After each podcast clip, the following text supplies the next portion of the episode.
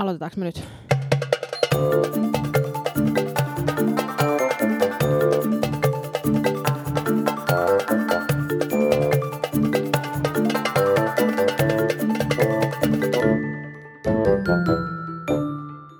Hei rakkaat podcastin kuuntelijat, tämä on nyt siis jo meidän kolmas adventtiranttäyspodcast. Miten tämä on mahdollista? Hallelujaa ja hoosi Annaa kaikki. Niin, ollaan saatu hei lukia, lukia, hei lukia palautetta, kuuntelijapalautettakin. Ihan mahtavaa ja kiitos siitä. Sitähän voi meille lähettää ihan kaikissa mahdollisissa sosiaalisen median kanavoissa. Ja, ja jos löydätte meidän puhelinnumerotkin jostain, niin ihan siitä vaan suoraa palautetta otetaan vastaan. Kyllä. Ja tällä kertaa kahteen edelliseen poiketen. Meillä on, meillä on vieras tällä kerralla, mutta jätetään hänet hetken kuluttua vasta esitellään. No näin tehdään, koska sehän on aina jännitysmomentti, vaikka ehkä me kirjoitetaan sen jaksokuvaukseen, että kuka meidän vieras on, mutta katsotaan, mitä tässä tapahtuu. Äh, mistäs, me, mistäs me Hannu tänään räntätään? Näköjään Hannu kiihtyi aiheesta jo valmiiksi, koska tiputti kynän jo lattialle. Kyllä. Valmiiksi on mietitty kaksi eri räntinähettä, jotka liittyvät kyllä toisiinsa, limittyvät toisiinsa suorastaan. Toinen on ikään kuin valtakunnallisempi harmituksena mm-hmm. ja toinen on niin tämmöinen paikallisempi sitten. Niin, ja sitten katsotaan, että kumpaa harmittaa ja kumpaa ei. Tässä tänä syksynä on käyty, kuten sitä edeltävänä syksynä ja sitäkin edeltävänä syksynä, tätä suurta helsinkiläistä tiivistetäänkö vai rakennetaanko metsiin vai rakennetaanko pelloille vai onko hyvä, että on ylipäätään kerrostaloja vai pitäisikö olla pientaloja keskustelua. Ja se on käyty tänä syksynä taas yhä kiihkeämmin. Tänä syksynä sen jollain tavalla tuossa, oliko syyskuussa laukaisi Uudenmaan liiton julkaisema Helsingin kaupungin kanssa yhteistyössä tehty Honkain keskellä mökkini seisoo asumisen maankäyttötarpeisiin liittyviä tarkasteluita selvitys. Mä en siis tiennyt, että sen otsikko on Honkain keskellä mökkini seisoo. Nyt mä en ehkä pysty ajattelemaan mitään muuta kuin, että hoi laari, laari, laari ja niin edespäin. Mun mielestä tämä on, tää on todella upea. Mutta tämä oli siis tavallaan tosi yksinkertainen selvitys, mm-hmm. jonka tavallaan banaali lopputulos ja selvityksen näyttö oli se, että jos rakennetaan vieri viereen taloja, jossa ihmiset asuvat päällekkäin, niin heitä mahtuu kilometrille enemmän kuin että jos rakennetaan yksittäisiä taloja kauaksi toisistaan. Hirveän jännä. Tuliko tässä sulle niin kuin Hannu yllätyksenä, että jos ihmiset on niin kuin päällekkäin, niin heitä on useampia kuin että jos heitä olisi rinnakkain? Joo. Tosi, tämä oli musta tosi jännä tämä lopputulos. Ja he, he, että jos ihmiset ovat paljon päällekkäin, niin sitten tulee uusia ihmisiä vielä. Mutta se ei ehkä no ollut niin. tämän selvityksen ajatus, no ei. niin. Mutta siis se, että tosiaan, t- tämä tosiaan ei ainakaan minulle täm, niin, tullut yllätyksenä tämä geometrinen tosiasia, mutta vaikutti siltä, että useammalle suomalaiselle yhteiskunnalliselle keskiostelijalle se kyllä jollain tasolla tuli. Joo, meni tunteisiin ainakin siis tuntemammille me kaupunkitutkijoille, kuten Mari Vaattovaaralle, että jotenkin sillä että eihän nyt näin kaupunkia saisi rakentaa. Ja hän on tunnettu siitä, että hän on aikaisemminkin kyllä ottanut vahvasti kantaa, kantaa ennen kaikkea tämmöisen niin kuin ehkä Nurmijärvi-tyyppisen asunto- ja kaupunkisuunnittelun puolesta. Näin on, ja se ja sitten hän on, hän on puhunut myös, hänen, hänellähän on siis vanhastaan, hän, se, hänen ydinosaamisensa on tavallaan niin segregaation tutkimusta. Ja hän oli ilmeisesti ensimmäinen Suomessa, joka tavallaan tutkimuksesta, tai niin, näin olen ymmärtänyt ja antanut itseni ymmärtää, korjatkaa kuulijat, jos olen väärässä, mutta hän ikään kuin käytti tällaisia, sanotaan niin kuin tilastollisia aineistoja uudella tavalla ensimmäistä kertaa Suomessa, josta se sitten pystyttiin tätä segregaatiota paremmin tutkimaan. Hänellä on, on se, selvä ja erittäin vahva tutkijatausta ja siksi itseäni aina vähän jännittää, jos ihmisiä tällä tavalla maallikkona lähtee arvostelemaan. Mutta tässä kyllä tämä kokonaisuutena tämä keskustelu oli vaan niin kertakaikkisen hämmentävä, koska tosiaan kuten sanottua, niin se on, vaikuttaa geometriselta tosiasialta ja sitten yhtäkkiä sanotaan, että ei se ole kuulkaa lainkaan näin, että kyllä pientaloja rakentamallakin voi olla tiivistä No kyllä voi, joo, voi. mutta se on niin kuin vähän erityyppistä tiivisti se niin kuin tiiviit pientaloalueet kuin, kuin sitten tiivis kaupunkimaisempi rakentaminen. Kyllä, ja sitten erityisesti totta kai jossain vaiheessa hiukan kulmia koha ainakin itselläni nosti se, että kävi ilmi, että ovat juuri Vaattovaara ja tutkimusryhmänsä ovat tekemässä pientaloteollisuudelle tilaustutkimusta. Ja asioilla on tietty yhteys toisiinsa. Mutta mitä on kuunnellut esimerkiksi hänen haastatteluitaan, hänkin vierailee usein podcasteissa esimerkiksi, niin hän puhuu aika paljon ja mielestäni aika hyvälläkin tavalla ikään kuin ihanasta kaupungista ja miellyttävästä Joo, kaupunkitilasta. Ja, ja se on, niin kuin, se on musta tosi tärkeää ajatella, että pitää rakentaa sellaista, missä ihmiset haluaa asua. Kyllä. Ja sitten tavallaan mun mielestä siinä on ollut aina jotenkin semmoinen hämmentävä nyt en taas osaa puhua suomea, mutta niin kuin disconnect, epäjatkuvuuskohta. Niin, epäjohdonmukaisuus, epäjohdonmukaisuus ehkä. ehkä. Siinä, että sit, sitten kuitenkin se hänen ajattelussaan ikään kuin sillä liikenteellä ja liikenneratkaisulla ei ole niin suurta merkitystä.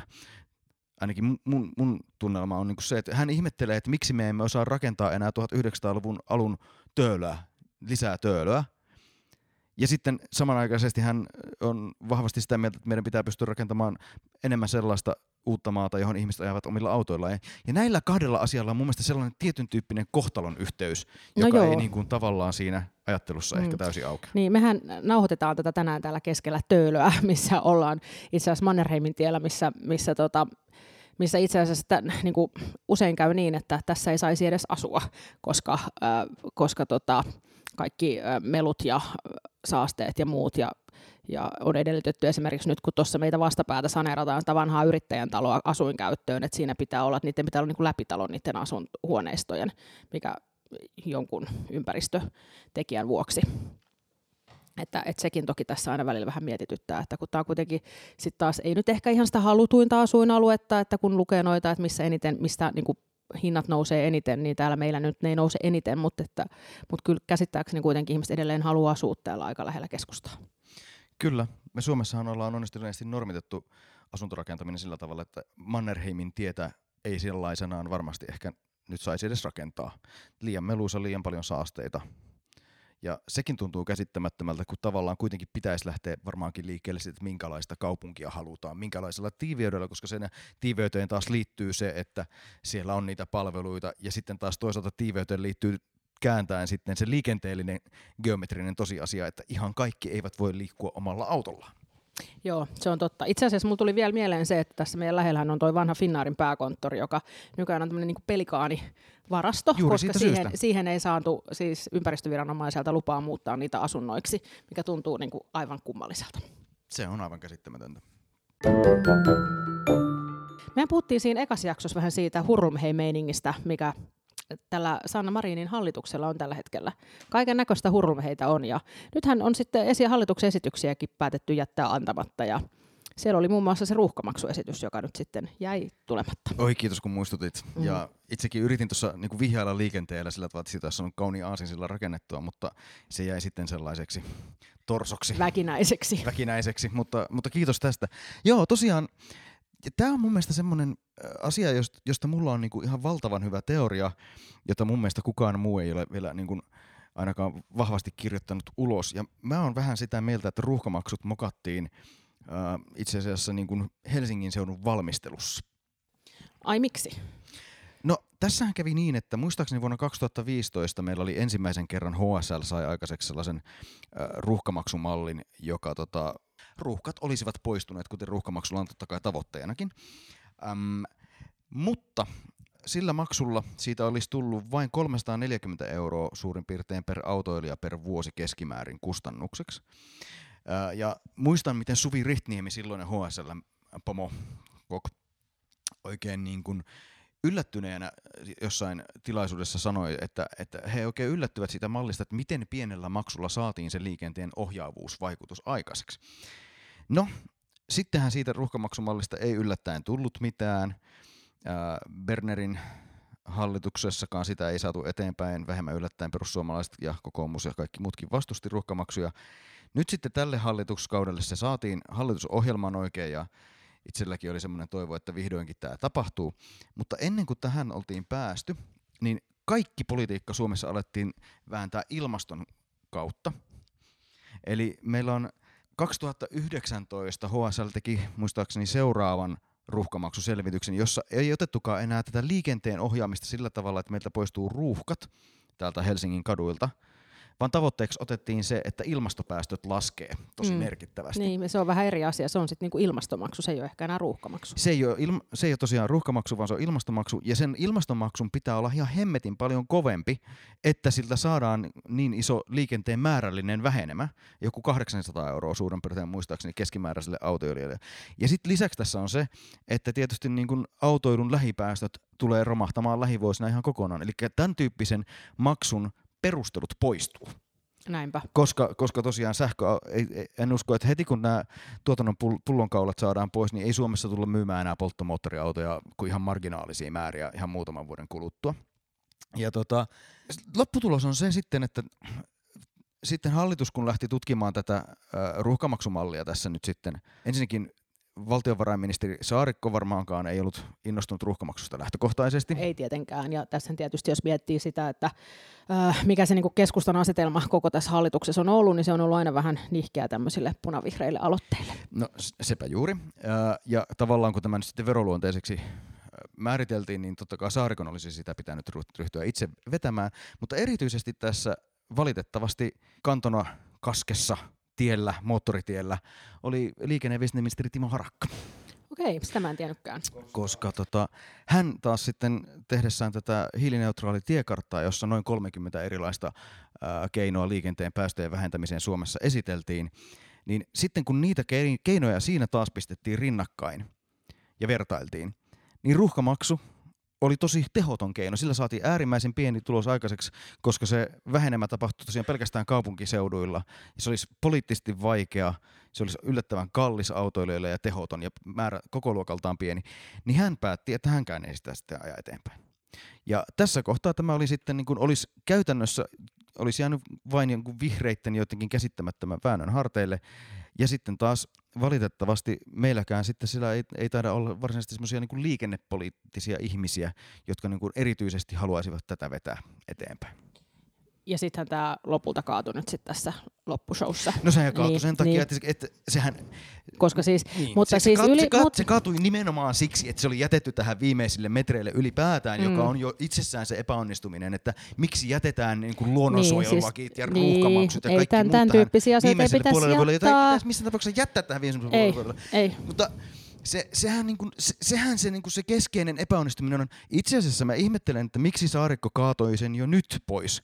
Mä olisin itse vedättänyt sitä ruuhkamaksulainsäädäntöä jopa niin, että olisin itse niin kuin pitkin hampain äänestänyt sen puolesta valtioneuvostossa, mutta ilmaissut kyllä sitten ryhmälleni ja julkisuuteen, että keskusta ei tätä kannata. Ja nyt täällä täysestunnossa sitten kaikki keskustalaiset saavat äänestää oman tunnon mukaan. Ja kai te kaikki ymmärrätte, että Nurmijärvelle ei tällaisia maksuja tule. Niin ja autoilu on oman tunnon asia. Niin, just Aina, näin. ihan yhtä lailla kuin, niin siis, ihmis, no, joo, itse noin mä olisin sen kaikki. tehnyt, joo. jos mä olisin sikakeskustalainen. Niin, Nyt onneksi sä et ole sikakeskustalainen. Possu vihreä Helsingistä. Niin, se on just näin. Mutta tämä asia nyt sit ei sit etene. Et katsotaan sitten varmaan, tämä on, voisi kuvitella, että tämä on taas vaalikysymys.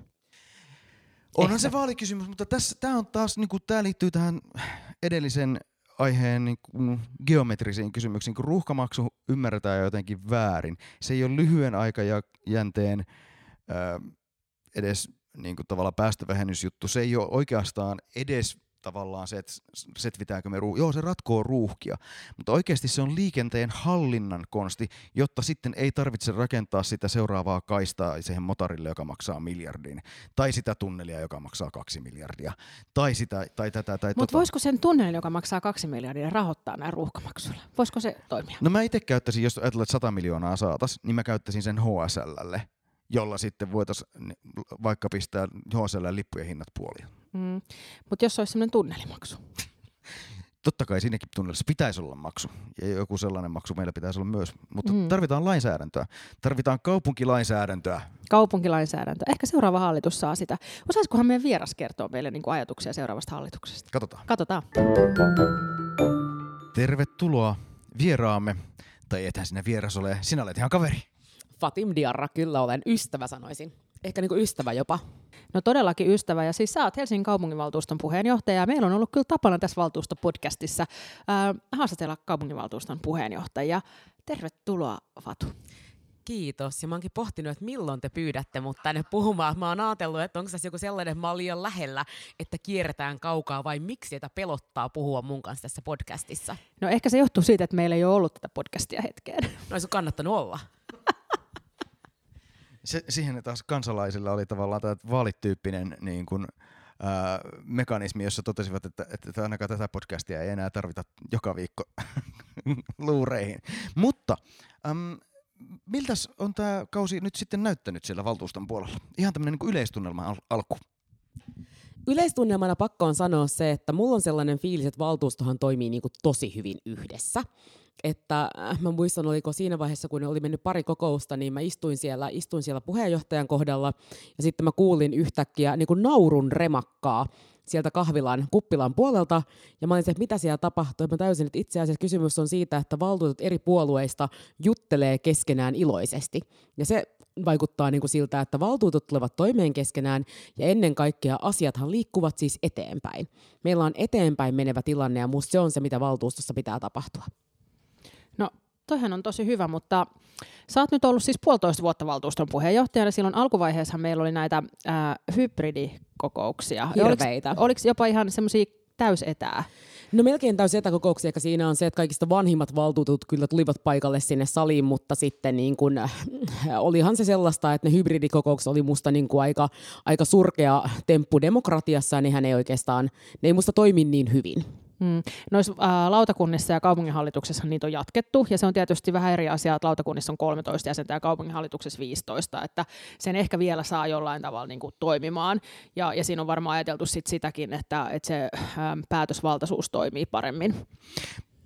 Joo, mutta sitten taas toisaalta ainakin lautakunnissa oma kokemus on, että toisinaan, kun niissäkin pitäisi olla se jonkinlainen niin kuin ihmisten välinen sidos siinä, jotta sitten asioita pystyy oikeasti vääntämään ja kääntämään ja sitten pystyy oikeasti tekemään sitä sellaista politiikkaa, mistä ainakin itse nautin kaikkein eniten, että niin kuin jopa kokouksessa pystyy puhumallakin vaikuttamaan toisinaan asioihin. Ja se taas ei vaan niin kuin etänä toimi niin kuin jurlainkaan, tai ainakin pitää olla tosi niin kuin yhteen hioitunut, hioitunut porukka, että nyt jos enemmän kuin koskaan, niin ehkä nyt esimerkiksi sellaisilla lautakuntamatkoilla ja kaupunginhallituksen matkoilla on merkitystä ihan siihen, että se porukka sosiaalisesti niin kuin kasautuu.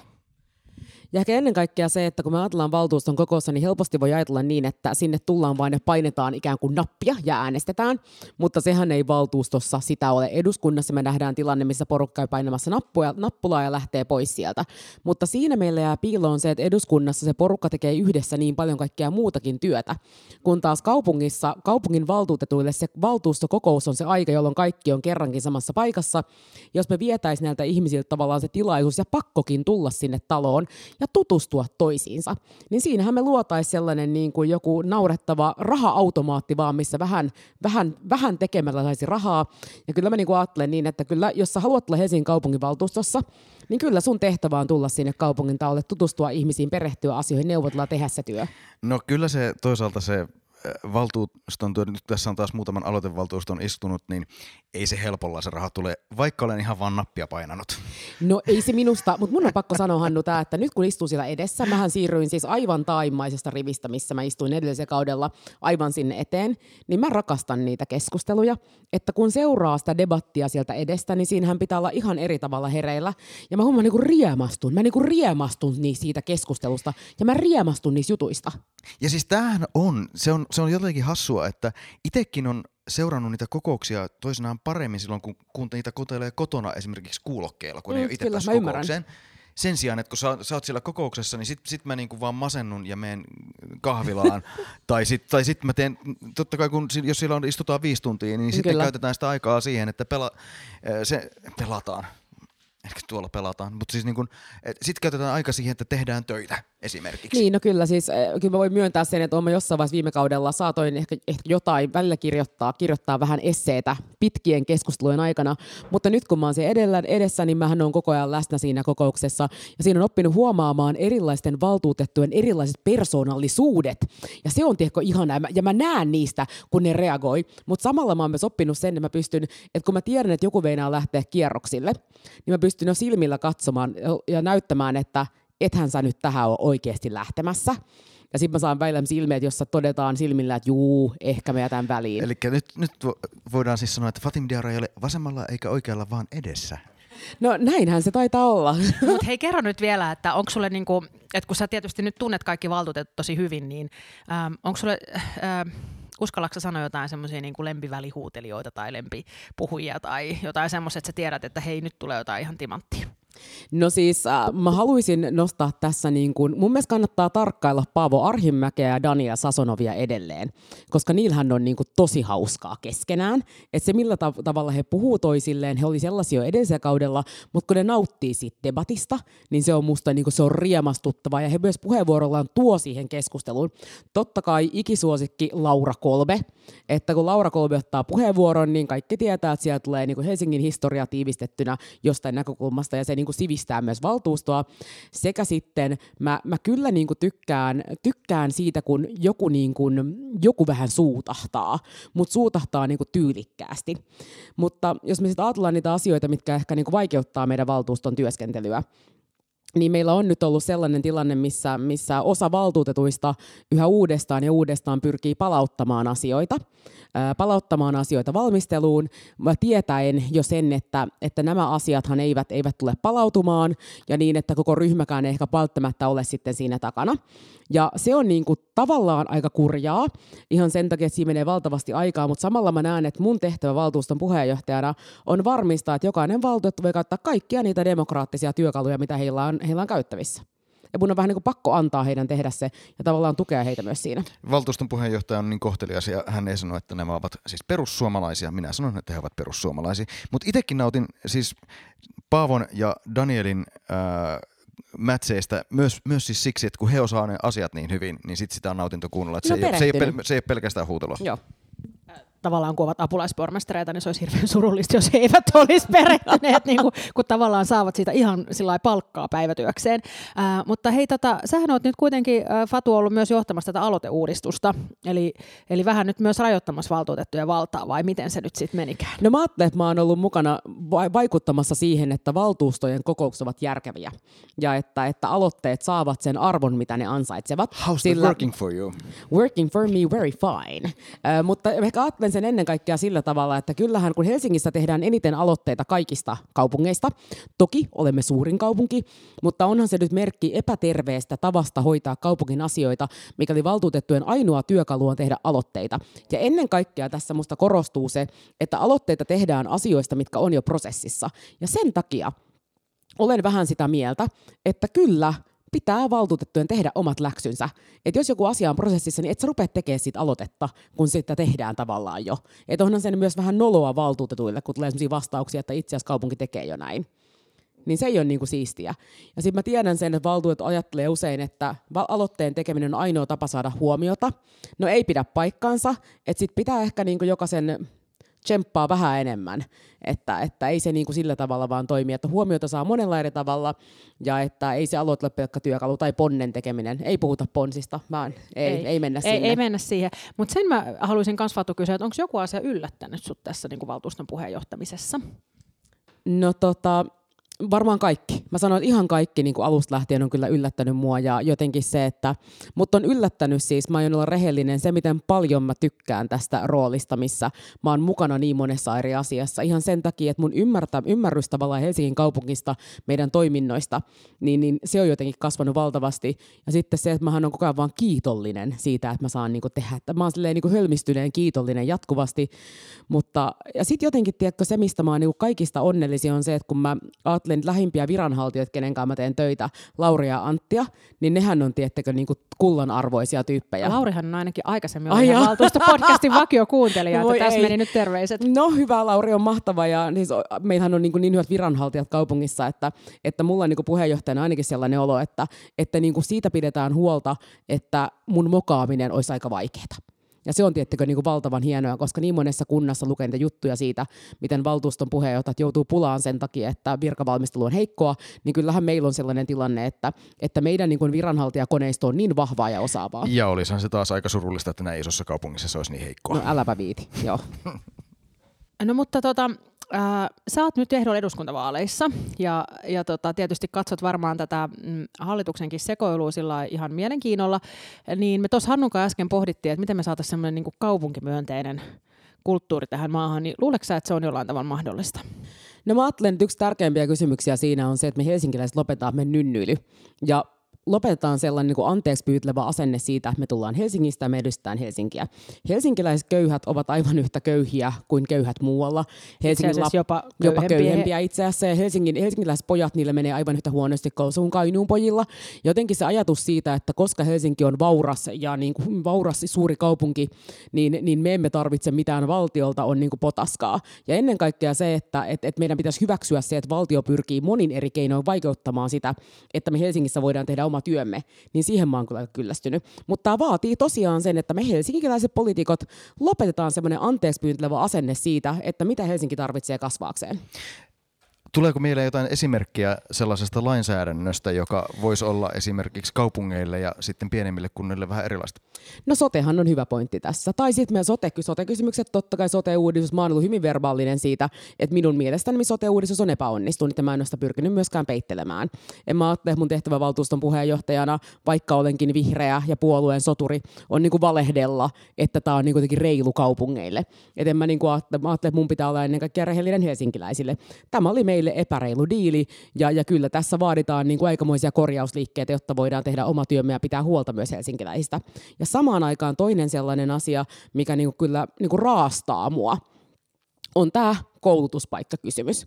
Et siinä vaiheessa, kun me Helsingin Helsinkinä pyydetään koulutuspaikkoja, varhaisvastuksen opettajille lisää, lastenhoitajille lisää, pyydetään lisää englanninkielisiä paikkoja, varsinkin niin kuin Stadin ammattiopistosta, joka kuitenkin on se 10 prosenttia kaikista meidän ammatillisen opetuksen niin kuin paikoista. Ja kun me pyydetään, että voidaanko me saada lisää oikeutta opettaa tällä englanninkielisiä, englanninkielisiä koulutusohjelmia, niin ministeriö sanoo meille, että ette saa. Niin mihin se johtaa? Se johtaa siihen tilanteeseen, että ne, ne Suomeen tulleet ihmiset, ketkä eivät vielä puhu tarpeeksi hyvää suomea, että me ei voida heitä kouluttaa.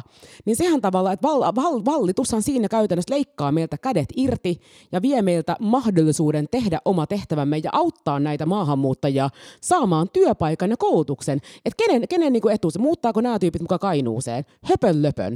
Että kyllä meidän pitää voida tehdä oma tehtävä. Valtion pitää auttaa eikä estää tosi ihanaa, että sä puhuit amiksista, koska tämä, vaikka itsekin olen tämmöinen korkeakoulutettu kermaperse Helsingistä ja näin päin pois, niin kyllä mua kerta kaikkiaan niin kuin huolestuttaa se, että oikeastaan mikään puolue ei tällä hetkellä puhu ammatillisesta koulutuksesta. Me ollaan siis tilanteessa, jossa esimerkiksi äh, Elina Valtonen äh, oli, oli MTV-haastattelussa telkkarissa ja häneltä kysyttiin sitten, kun vasemmistoliitto oli syyttänyt kokoomusta koko äh, koulutusleikkauksista. Ja Elina puhui sitten, että voi, mutta kun me olemme tällä tavalla satsaamme yliopistoja, lisärahoitamme ja mm. tänne ja tänne. Ei sanaakaan ammatillista koulutuksesta. Mutta sama koskettaa myös vihreiden koulutuspoliittisia linjauksia. Kyllä ne on erittäin pitkälti yliopistokoulutusta, korkeakoulupolitiikkaa. Kyllä me se ammatillinen koulutus ollaan unohdettu tosi leveällä rintamalla. No mä ajattelen, me tarvitaan molempia. Me tarvitaan kaikkia näitä palikoita, mutta ennen kaikkea se, miksi meidän pitää puhua myös ammatillisesta koulutuksesta. Te tiedätte monet varmasti, että mä oon feministi, niin tämä on myös niin kuin naisten oikeuskysymys. Kyllä. Ja tämä on niin kuin naisten oikeus saada työtä, naisten oikeus saada koulutusta kysymys. Kun me katsotaan vaikka tilannetta maahanmuuttajataustaisten äitien kanssa Suomessa, niin meillä on sellainen tilanne, missä äidit on kotona hyvin, hyvin monta vuotta, koska me on tämä kotihoidon tuki, mistä niin, voi joka ajatella. myös pitäisi lakkauttaa. No, Siitä tuli onneksi näin, ihana Vattin tutkimus. Ehdottomasti, mistä porukkaan, missä niin kuin minuun, minuun verrattavat naiset on se, että tämä on minulle mukaan vakava asia. Me emme puhu nyt sinusta, me puhutaan nyt tavallaan siitä, mitä valtion pitää, miten sosiaalipolitiikalla tulee ohjata perheitä ja kannustaa ihmisiä. Ja niin kuin ennen kaikkea tiedätkö siitä, että, että jos me, kun meillä on järjestelmä, joka kannustaa maahanmuuttajataustaisia matalasti koulutettuja naisia olemaan kotona vuositolkulla niin, että ei käytännössä evätään näiltä naista mahdollisuus oppia suomen kieltä tai ruotsia ja sen jälkeen vielä saada koulutusta ja sitten työllistyä, niin, ja, ja ennen kaikkea auttaa heidän lapsiaan koulutöissä, niin mehän tehdään ihan valtava karhunpalvelus. Ja siinä me leikitään, että tämä sosiaalipolitiikka on jollain tavalla niin kuin perhepositiivista ja naispositiivista, niin itse asiassa tämä politiikka on segregaatiota ylläpitävää ja maahanmuuttajataustaisia naisia syrjäyttävää. Ja musta se on niin kuin häpeällistä. Se on just näin. Ja siis Ruotsissahan äh, äh, tämän vastaavan kotihoidon tuen lakkautti mun mielestä ihan porvarihallitus. Ja koska, feministit siellä kovia, siitä käytti termiä koska, naisansa. Ja, ja nimenomaan, nimenomaan siis tämän maahanmuuttaja-aspektin vuoksi. Ja tästähän siis myös OECD on meitä kovistellut aika monta kyllä. vuotta. Ja, ja tota, nyt oli mahtava kyllä tämä Vattin tutkimus, joka osoitti, että tästä, tästä ei hyödy ei lapsi eikä aikuinen. Mutta ihanaa, kun otitte tämän ammatillisen koulutuksen puheeksi, koska tämähän on nyt siis mun uusi aluevaltaus. Aloitan vuodenvaihteessa AMK ryn, eli ammattiosaamisen kehittämis ryn puheenjohtajana. Ja nimenomaan tarkoitus on entisestään nostattaa tämän ammatillisen koulutuksen näkyvyyttä. Ja me tarvitaan siis kaikenlaista koulutusta Suomessa. Tämähän alkaa kuulostaa tulevalta hallitusohjelmalta. No todellakin. Onko Fatu vielä jotain, mistä haluaisit räntätä? Tästä tuli ihan mahtava räntti tästä sun kotihoidon tukiräntistä. No ehkä, mutta semmoinen räntti, mistä mä haluaisin ehkä räntätä on se, että, tai tämä on hava, asia, mihin mä oon havahtunut, ehkä osa tietää, että mä oon ollut opintovapaalla tässä nyt puolitoista vuotta ja palataan graduni tällä viikolla, mutta, mutta se tavallaan, mikä, mikä asia mulla on nyt tässä, siis yhteiskuntapolitiikkaa politiikasta teen, mutta se mikä mulla on tässä niin kuin viimeisen äh, ehkä puolen vuoden aikana piirtynyt hyvin selkeästi on tavallaan kuva siitä, millä tavalla suomalainen hyvinvointivaltio on kehittynyt. Ja meidän hyvinvointivaltion palveluita on laajennettu ainoa, ainoastaan silloin, kun on ollut talouskasvun aika. Ja silloin, kun on talouskasvua, ollaan voitu laajentaa. Ja nyt me ollaan siinä tilanteessa, missä me puhutaan valtavasti, siitä pitää lisätä sinne, pitää lisätä tänne, pitää lisätä tonne. Mutta ellei me saada talouskasvua jollain järkevällä tavalla käynnistettyä tässä maassa, ellei me saada tänne enemmän ihmisiä töihin, niin meidän on turha haaveilla siitä, että hyvinvointivaltio laajenee, vaan silloin me joudutaan tilanteeseen, missä hyvinvointivaltio tulee kutistumaan, koska me juustohoitaan sieltä ja juustohoitaan täältä, ja vähitellen se tulee rapauttamaan hyvinvointivaltiota. Ja sen takia, miksi tämä on musta valtavan suuri feministinen kysymys, tulee nyt tässä. Ja se on se, että siinä vaiheessa, kun kaikki ne vanhat ihmiset, joita tässä maassa on ja joita meillä on koko ajan enemmän, kun nämä ihmiset tarvitsevat enemmän ja enemmän hoitoa, ja, ja kun me joudutaan ehkä jossain vaiheessa tekemään päätös siitä, että mikä on se minimihoivan taso, mitä valtio tarjoaa, niin se tulee johtamaan siihen, että sen kaiken muun hoivan, sellaisen auttamisen, äm, arjessa läsnäolemisen, sen pitää tehdä joku läheinen. Ja sitten kun me katsotaan, miten tiukassa Suomessa on perinteet sukupuoliroolit, se tulee tarkoittamaan sitä, että naiset tulee palaamaan takaisin kotiin. Ja tämä tarkoittaa sitä, että mikäli me halutaan, että suomalaiset naiset voi edelleen valita sen, että ollaanko me kotona, hoidetaanko me ensin lapset ja sitten meidän omat vanhemmat, niin meidän pitää saada työllisyys nousuun ja talouskasvu nousuun. Se on muuten just eikä melkein näin, ja, ja tota, tarvitaan kyllä ihan kaikilla aloilla sitä työllisyyttä lisää. Juuri näin. Hei, ihan mahtavaa Fatu, että olit meidän vieraana. Sä olit nyt meidän ränttijakso, ja ränttijaksoja niin kuin ensimmäinen vieras. Katsotaan, tuleeko vielä joku toinen. Kiitos. Mutta kiitokset Fatulle, joka poistui virtuaalisesti tästä studiostamme juuri äsken ovenkolahdussa. Näin. Ja hei, tulee vielä ainakin yksi jakso, ja jos lähetätte meille hyviä aiheita, niin saattaa tulla useampi. Näinkö juuri? Ehkä, ehkä adventti saattaa jatkua huutona ja ränttäämisenä sitten myös uuden vuoden puolella. Voi kauheeta. Tulisiko joku uuden vuoden spesiaali? Toivottavasti ei. Täytyy toivoa, että ei. Hei, hauskaa ää, viikkoa tai päivää tai yötä tai milloin nyt sitten kuunteletkin tätä. Juuri näin. Moikka! Hep.